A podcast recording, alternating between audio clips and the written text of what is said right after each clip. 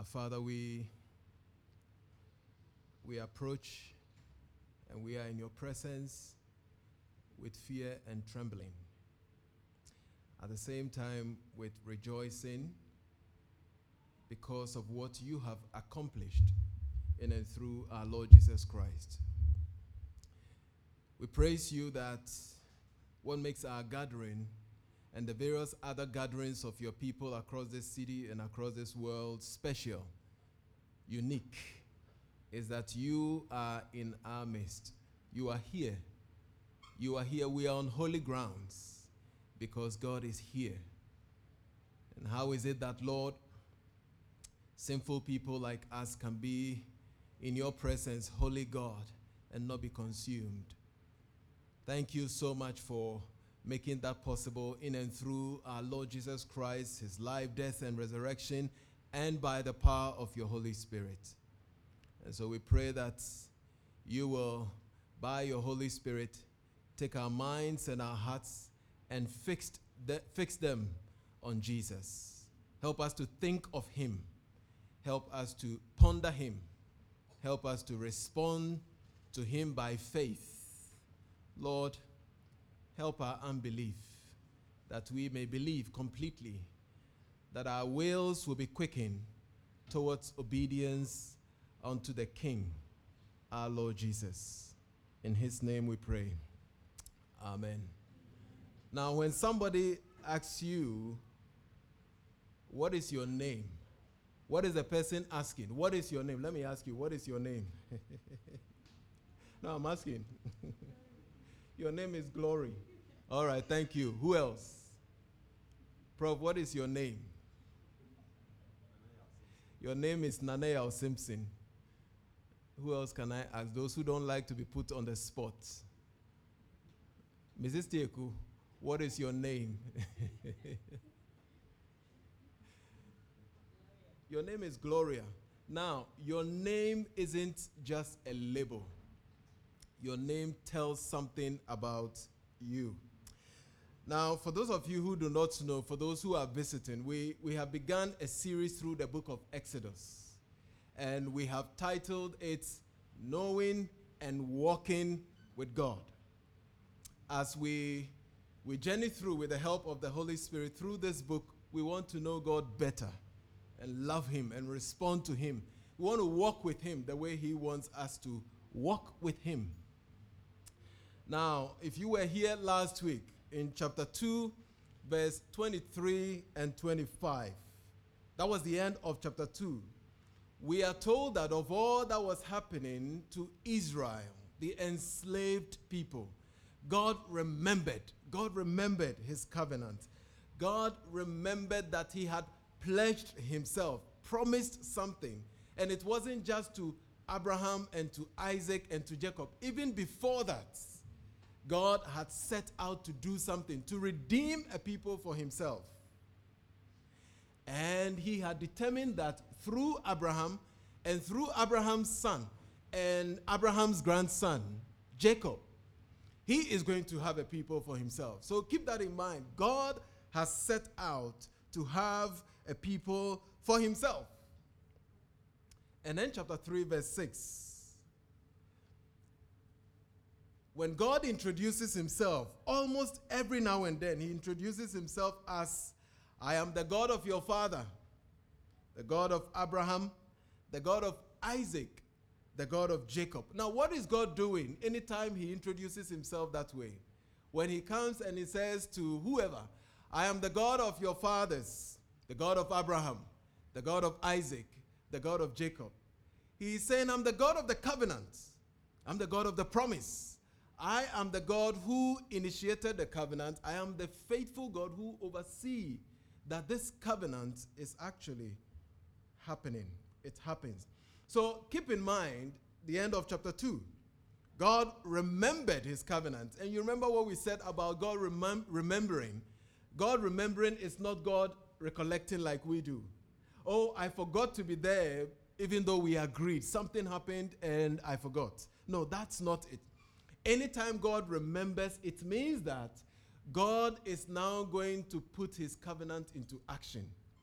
He is going to execute his promises. He's going to fulfill them. So end of chapter two, he remembered his covenant with Abraham, his covenant with Isaac, his covenant with Jacob. Chapter three, verse six, I am the God of your father, the God of Abraham, the God of Isaac, and the God of Jacob. And then he says in chapter three, verse eight, I have come down. You see what it means for God to remember. And God remembered. What does it mean that he remembered? He has come down to execute his promises, to fulfill them. I have come down to rescue. Well, it means his people are in trouble, and we know that from chapter one. They are enslaved in Egypt. Something is holding them. Something doesn't want them to have their freedom and be a people. In fact, the reason is that they were such a threat to Pharaoh. When he looked at the way they were multiplying, he thought, oh, when war breaks out, these guys will join, they will attack, and then they will leave the country. Well, God's purpose was always that they will leave the country. They will leave Egypt and go to be where God wants them to be. So I have come down, God says. I have come down to rescue them. But look at what lies in the middle. Chapter two, the end. I'm the God of the covenant. I'm going to do it. Chapter three, verse six. I am the God of Abraham, the God of Isaac, the God of Jacob. I have come down to execute my covenant. And guess what is in the middle? Chapter one, chapter three and verse one. Well, it's not in the middle. It's at the beginning, but it's in the middle. You've got to keep this in mind. Moses, Moses, you remember Moses, when we talked about him, that baby who was rescued by the Lord through the daughter of Pharaoh in the water. Moses grew up, and when he was about plus or minus thirty, forty years, he thought that he could rescue the Hebrews, the people of Israel, in his own way. And then it did, it backfired. So he had to run away. Now he is eighty years old since he ran away. Now when you are reading the book, you don't get that. Well, it's there. Read the other parts of the scriptures. Moses has been away for another forty years. He's an older man. And guess what he's doing? Uh, Moses, who grew up in the University of Egypt, wealthy, powerful, politically connected. He is, what are we told? Let me read it for you. Moses was keeping his father-in-law Jethro's flock. Now think about it. If you don't think about it, you don't get it. This is, this is a guy who maybe, just maybe, some ancient historian says that maybe this guy was going to be a pharaoh. He was going to be the next Ochihini or Tumfu or whatever. But here he is in the wilderness somewhere. He was a humble shepherd, forty years on. He's uh, looking after his father-in-law. It's not even his own flock. It's his father-in-law.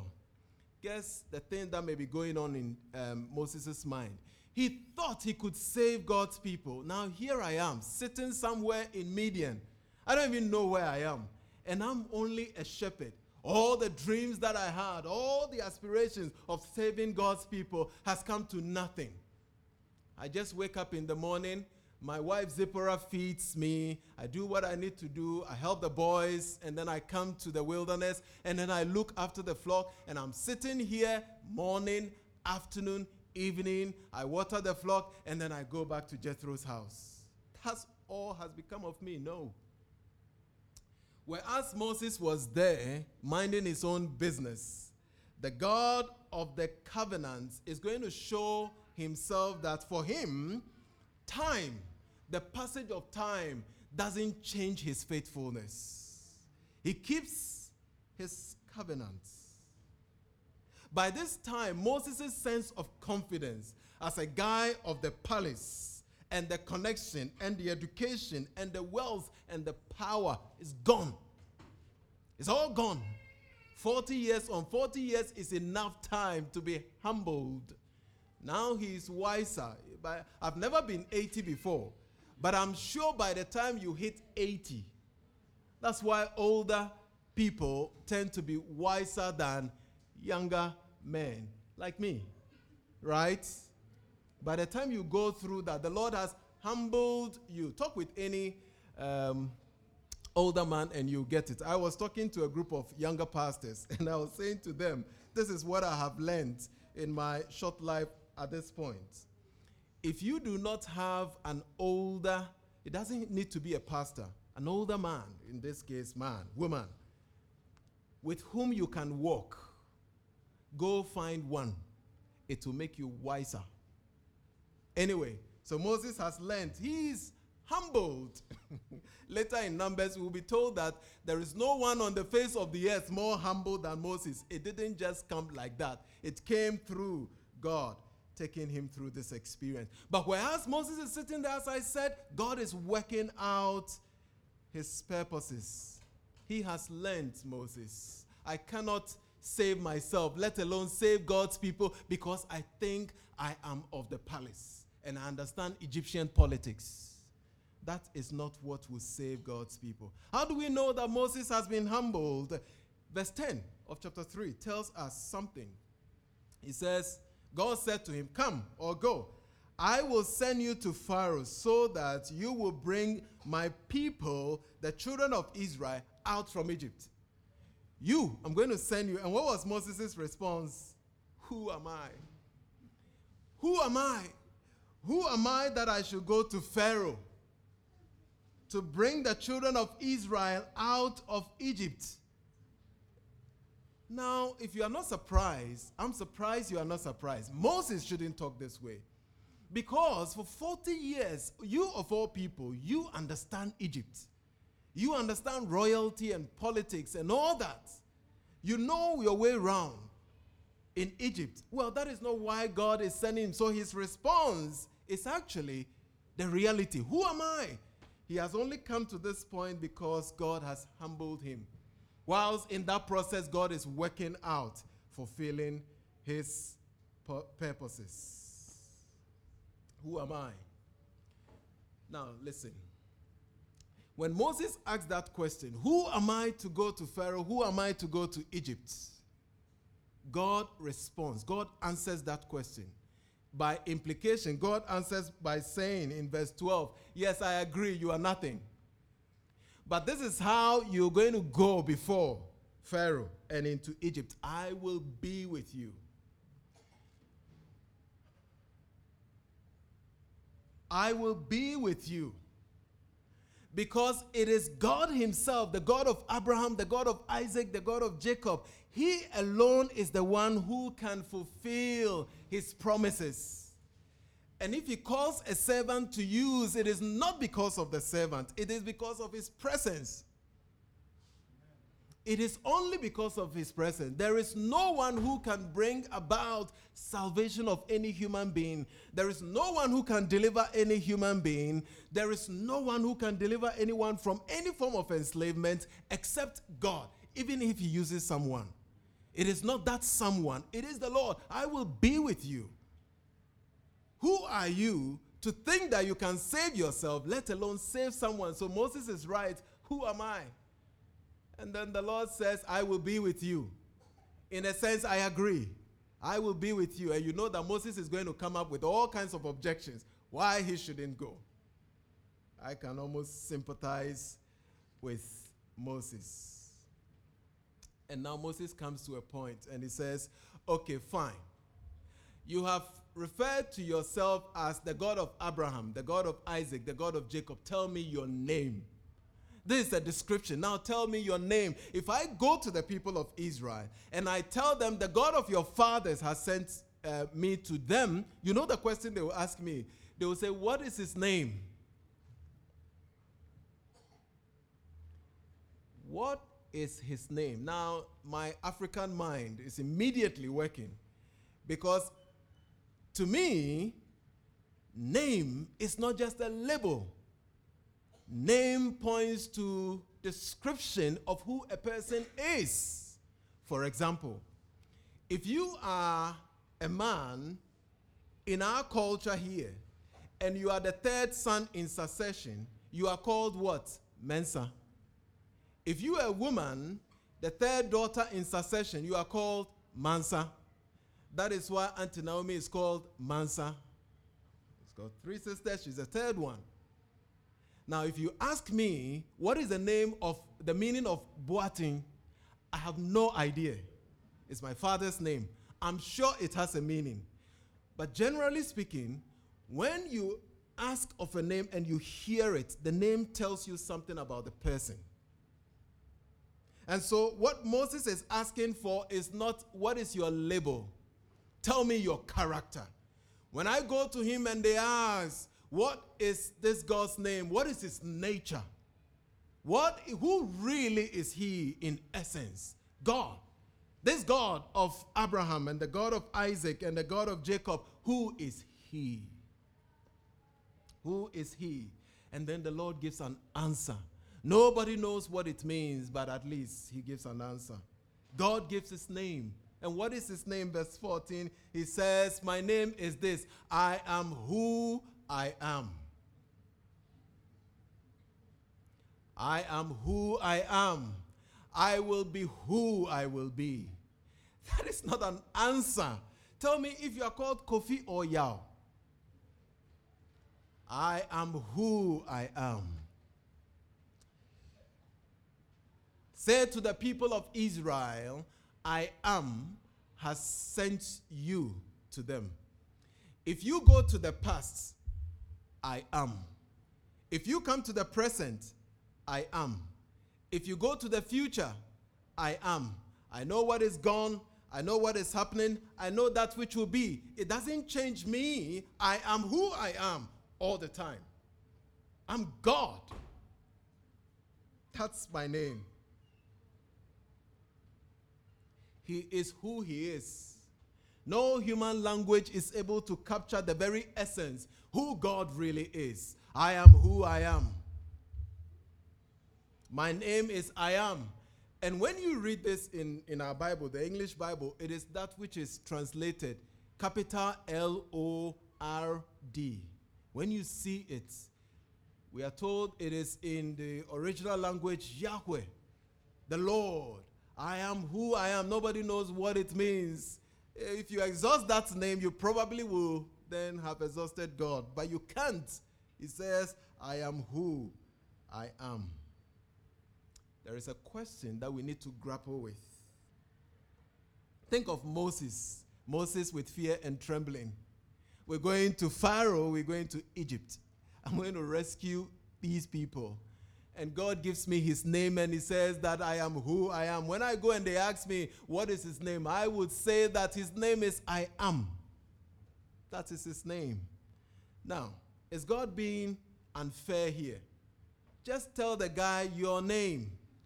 Well, the problem is that the guy can't contain the name. There is, how, how does he, there's no human language that Moses can understand. But God is going to act and God is going to speak. He's going to speak, he's going to act. He's going to speak, he's going to act. By what he says and by what he does, Moses is going to get insight into I am. He's not going to exhaust it. He's going to begin to drink from this eternal name, I am. So first, how do we see I am show himself in this? First of all, when you hear, I am the Lord, you are reminded that he is the God who makes and keeps covenants. Look at verse fifteen. Let, let, let me read it for you. Verse fifteen. He says, God also said to Moses, say this to the people of Israel, the God, the Lord, the God of your fathers, the God of Abraham, the God of Isaac, and the God of Jacob. Whenever you hear I am, remember that this, we're talking specifically about God who makes covenant, who makes promises, who binds himself to that promises, and then he keeps it. That's the first thing. Moses, remember that. I am this God. I'm not an alien God. I've been there before the foundations of the world. And it is I who made Adam and Eve and later called Abram and changed his name to Abraham. And his wife Sarai to Sarah, and made a covenant with them and passed it on. So think of that. Anytime you think of I am, think of the God who makes promises and keep it. He keeps it. He keeps those promises. Second, it's in verse sixteen. I am. Anytime you hear of I am, think of the God who knows more than anyone else the very thing that enslaves us, what our deepest needs are. Verse sixteen, please look at it. Verse sixteen. Go and gather the elders of Israel together and say to them, the Lord, the God of your fathers, the God of Abraham, the God of Isaac, the God of and of Jacob, has appeared to me saying, I have observed, I have seen, I have observed you and what has been done to you in Egypt. He knows. He knows. He hears. He sees. This is I am.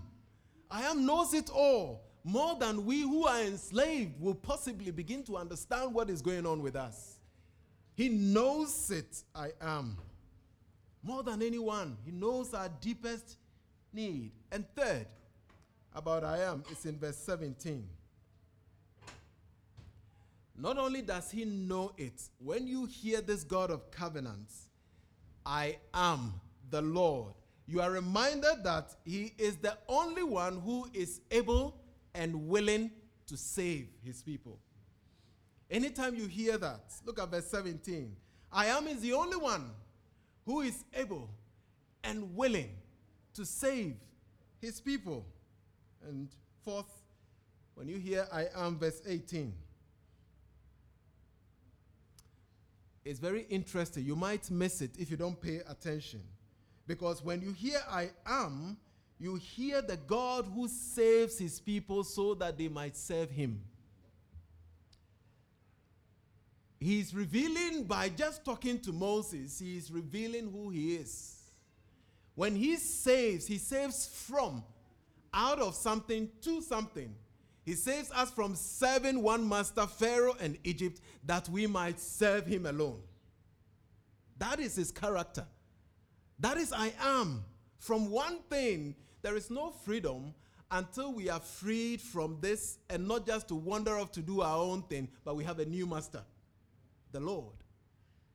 I am. He becomes our master. And that is how he does his things. And you know what? The faith.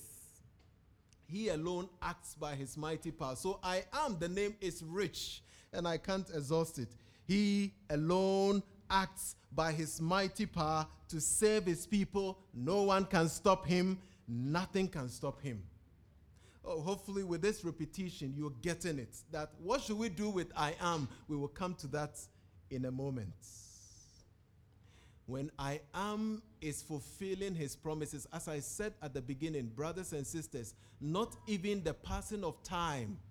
Time will change his purpose. forty years is a lot. I've heard people say that life begins at forty. We know life begins when you are conceived and born, isn't it? But we know what they mean.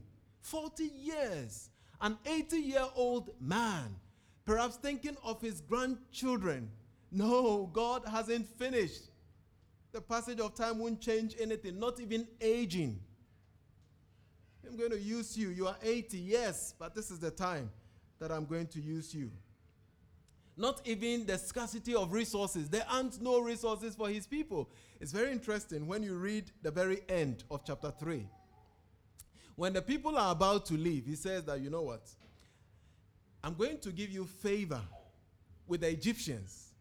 Each woman ask them, and they will give you silver and other things, and you will use that for the journey. Unfortunately, that's the very thing they're going to use for the golden calf.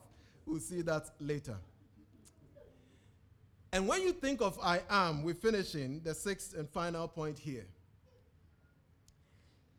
And to me, this is the most surprising and most amazing thing about I am. The sixth thing. I am is holy. You know when Moses saw him and then Moses tried to approach, he says, don't come near. Because the land on which you stand is holy grounds, Mount, Mount Horeb, Mount Sinai. It's holy ground because I am here. And yet, this holy God has drawn near to Moses, a sinner. Oh, you don't get it. I am holy. and the Holy God has drawn near, and he is talking to a human being. Isn't that amazing that whatever I am is, I am is able to draw near to human beings like us? I have come down. I have come down to rescue them. How did he come down? He has come down. Moses is talking to him. We see that here. How do we know that I am has actually come down, and yet Moses is not destroyed? You know what should have happened? As soon as I am appears, because of his holiness, the first thing that should happen to Moses is that he should be consumed.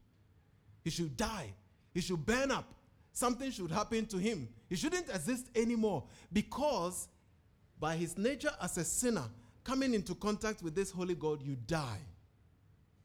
And yet he doesn't. How do we know that? It is the burning bush itself. Right? Look at the burning bush. Chapter three, verse one to five. Moses is looking after the flock of his father-in-law to ensure that he's always in his, the father-in-law's good books. And then he sees a bush burning. There is fire on the bush, but the bush is not consumed. Why is nobody surprised? Oh, you know, this, this is a problem with reading some of these true stories in the Bible. We've read it time and again, and so the surprise goes out of us. I pray that God, the Holy Spirit, will cause us to be amazed in a fresh new way. Amen. There is fire on the bush, but the bush is not being consumed. By that appearance alone, when God appeared to Moses, he was saying something to Moses. I am has drawn near in the form of fire. Yet at the same time, you will not be consumed. I will draw near such a way that I won't kill you. To even the point that you can interact with me and have fellowship with me. You talk to me, I talk to you. That is I am. That is this God. He draws near to human beings. And human beings are not destroyed. Okay, so what am I trying to do this morning? I'm just trying to paint a little bit of the picture of I am from the passage. And then I'll ask, how then should Israel respond? Forget about us for a moment. How then should Israel respond to the great I am? Number one, Israel should respond like Moses, recognizing that you are nothing unless I am's presence is with you. You are nothing except that his presence is with you. That should be Israel's response. Israel will be saved because of God's presence. God himself will go to Egypt and he will save them. Secondly, how should Israel respond? I am the Lord. He saves his people for a reason, that they may worship him, that they may serve him. We saw that, isn't it? Tell Pharaoh that my people will travel three days into the wilderness and they will offer a sacrifice to me. It's not just about goats and cows and sheep being burnt to the Lord. That is a picture of something. It is a picture of offering. When he has redeemed, he redeems so that Israel will offer their whole self to him. That is the essence of the sacrifice. That is why God saves. That is why they came out of Egypt, so that they may serve the Lord. Nothing else, no one else, the Lord alone. So what should be Israel's response? They should remember that they are being redeemed from Pharaoh and from Egypt, that they may serve the Lord. Redeemed from any form of bondage and addiction, and given to the Lord and to the Lord alone. Now let me finish up by coming to us. How can we know this God, this great I am, as we sang about? How can we know him today and relate today, today, as we are seated here? The same God. I'll tell you how. John chapter eight.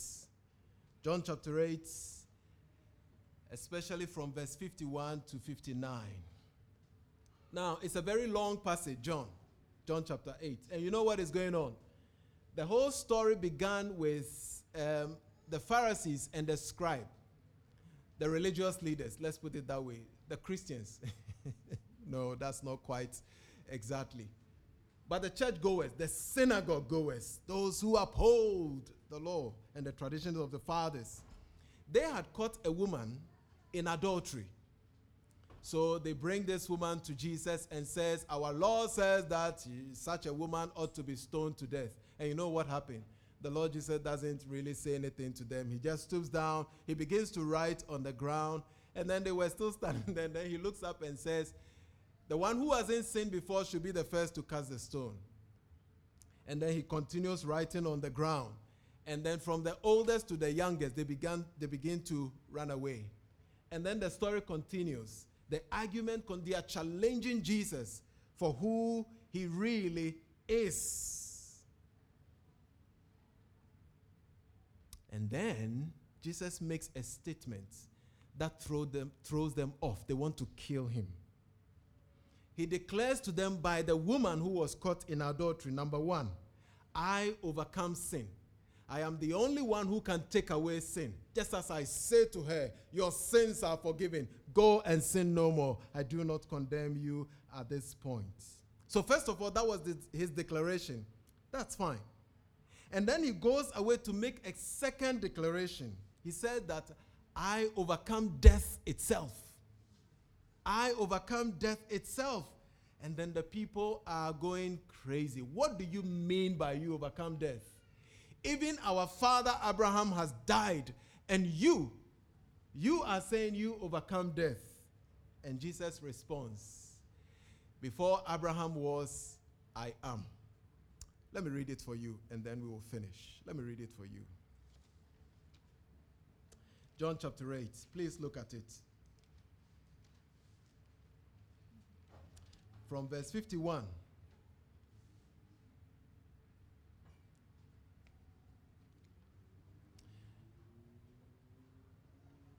And I read, truly, truly, I say to you, if anyone keeps my word, he will never see death. The bondage of death and the bondage of sin, he's going for it. The Jews said to him, now we know that you have a demon. Now we know that you are crazy. Abraham died, as did the prophets, and yet you say, if anyone keeps my word, he will never taste death. Are you greater than our father Abraham, who died? And the prophet died. Who do you make yourselves out to be? Who do you think you are? Jesus answered, if I glorify myself, my glory is nothing. It is my Father who glorifies me, of whom you say he is our God. But you have not known him. I know him. If I were to say that I do not know him, I would be a liar like you. But I do know him and keep his word. Your father Abraham rejoiced that he would see my day. He saw it and was glad. So the Jews said to him, you are not yet fifty years old and have not seen Abraham. Jesus said to them, truly, truly, I say to you, before Abraham was, I am. So they picked up stones to throw at him. But Jesus hid himself and went out of the temple. Listen, brothers and sisters, as we finish off, how do we today know I am? We've got to listen to Jesus here. He had made two great declarations in John chapter eight. One is the power to overcome sin and to crush the enslavement of sin, whatever form it may take. The other one is to hold death itself and overcome death, such that if anyone keeps his word and trusts in him, not even death can enslave you forever. Even if you die physically. Even if I die physically. Why is he able to say that? Why is he able to do that? How is he able to declare these things? Because he says, the God who appeared to Moses in the burning bush and introduced himself as I am, I am he. That is a staggering statement for him to make. I am has revealed himself in a person, the person of Jesus. Do you know why they wanted to stone him? Because he was equating himself with I am, Yahweh. I am has appeared to us. And how would he enable us to overcome the ultimate enemy, that enslaves us, the enemy of sin that so much grabs our heart, and we become so self-centered and selfish and inward-looking and think about no one else, and ultimately it crushes us through death. When we die the physical death and then we die the spiritual death, how would we overcome this? How would we be free? It is by coming to the great I am, who came in the form of Jesus and who overcame these things by the death on the cross. Do you know how I am dealt with the greatest enemy? Oh, he dealt with that by the cross. When he died on Calvary's cross, you know what was happening? I am, in the form of a human being, took sin and broke the chains of sin and took death and disarmed death, so that those who come to him will be free, not only for eternal life, but any form of addiction now. He enables us. He helps us. Do not succumb to anger and say that this is how I am. Do not succumb to anything and say that this is how I am. That is not what you are if you are in Christ. The great I am sets you free. Is there any sin, any form of enslavement, whether it is in our minds or in our hearts or by whatever means it will take? Look, if you are in Jesus, he is that I am of all eternity who has appeared. We have no excuse. And listen to his promise, the very same thing that he said to Moses. Moses said, who am I? He says, I will be with you. And the I am who appeared, the I am, Jesus, he says to his people, and lo, I am with you always, even to the end of the age. How is it that we can be sure that we will make it through this pilgrimage in the wilderness as we wait for the new creation? Because I am is with us in Jesus. I am is with us in Jesus. I am is with us in Jesus. We now can be free. It's not freedom to move on to your own thing. It's freedom from this master who oppresses to this master, the I am, who gives true freedom to live for God, to become who he wants us to be. Before Abraham was, I am. Let's pray.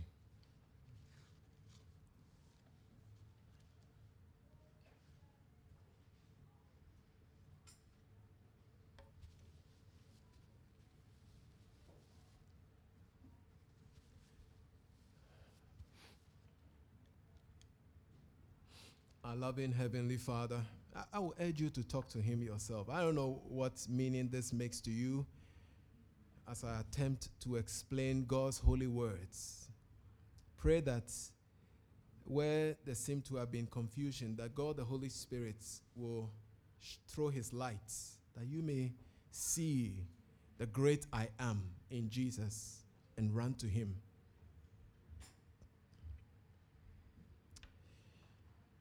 Heavenly Father, we do not even know what to pray and how to pray it, except that we ask that you open our eyes through your holy word, by the power of your Spirit, that we will increasingly see the various dimensions of you, I am, in the person of our Lord Jesus. Show us. And not only that, please move every one of my brothers and sisters here. Move our hearts, that we will realize that unless I am is with us, nothing. The Lord Jesus says, for apart from me, you can do nothing. We pray that not only that, that as I am works in our lives and sets us free, that we will bear in mind that he does that so that we might serve him alone and not have any form of idols in our lives. Serve him alone and worship him alone and offer our sacrifices to him alone. Father, please do this in our hearts. Thank you that we, you have drawn near, and we can also draw near because of Jesus. Because Jesus mediates. Jesus stands in, that fallen human beings can relate with the Holy God in him. Now please help us to believe these things. We pray all these things as we worship you, and worship you as the only great I am, Father, Son, and Holy Spirit. And we pray all these things in Jesus' name. Amen. Amen. Hallelujah.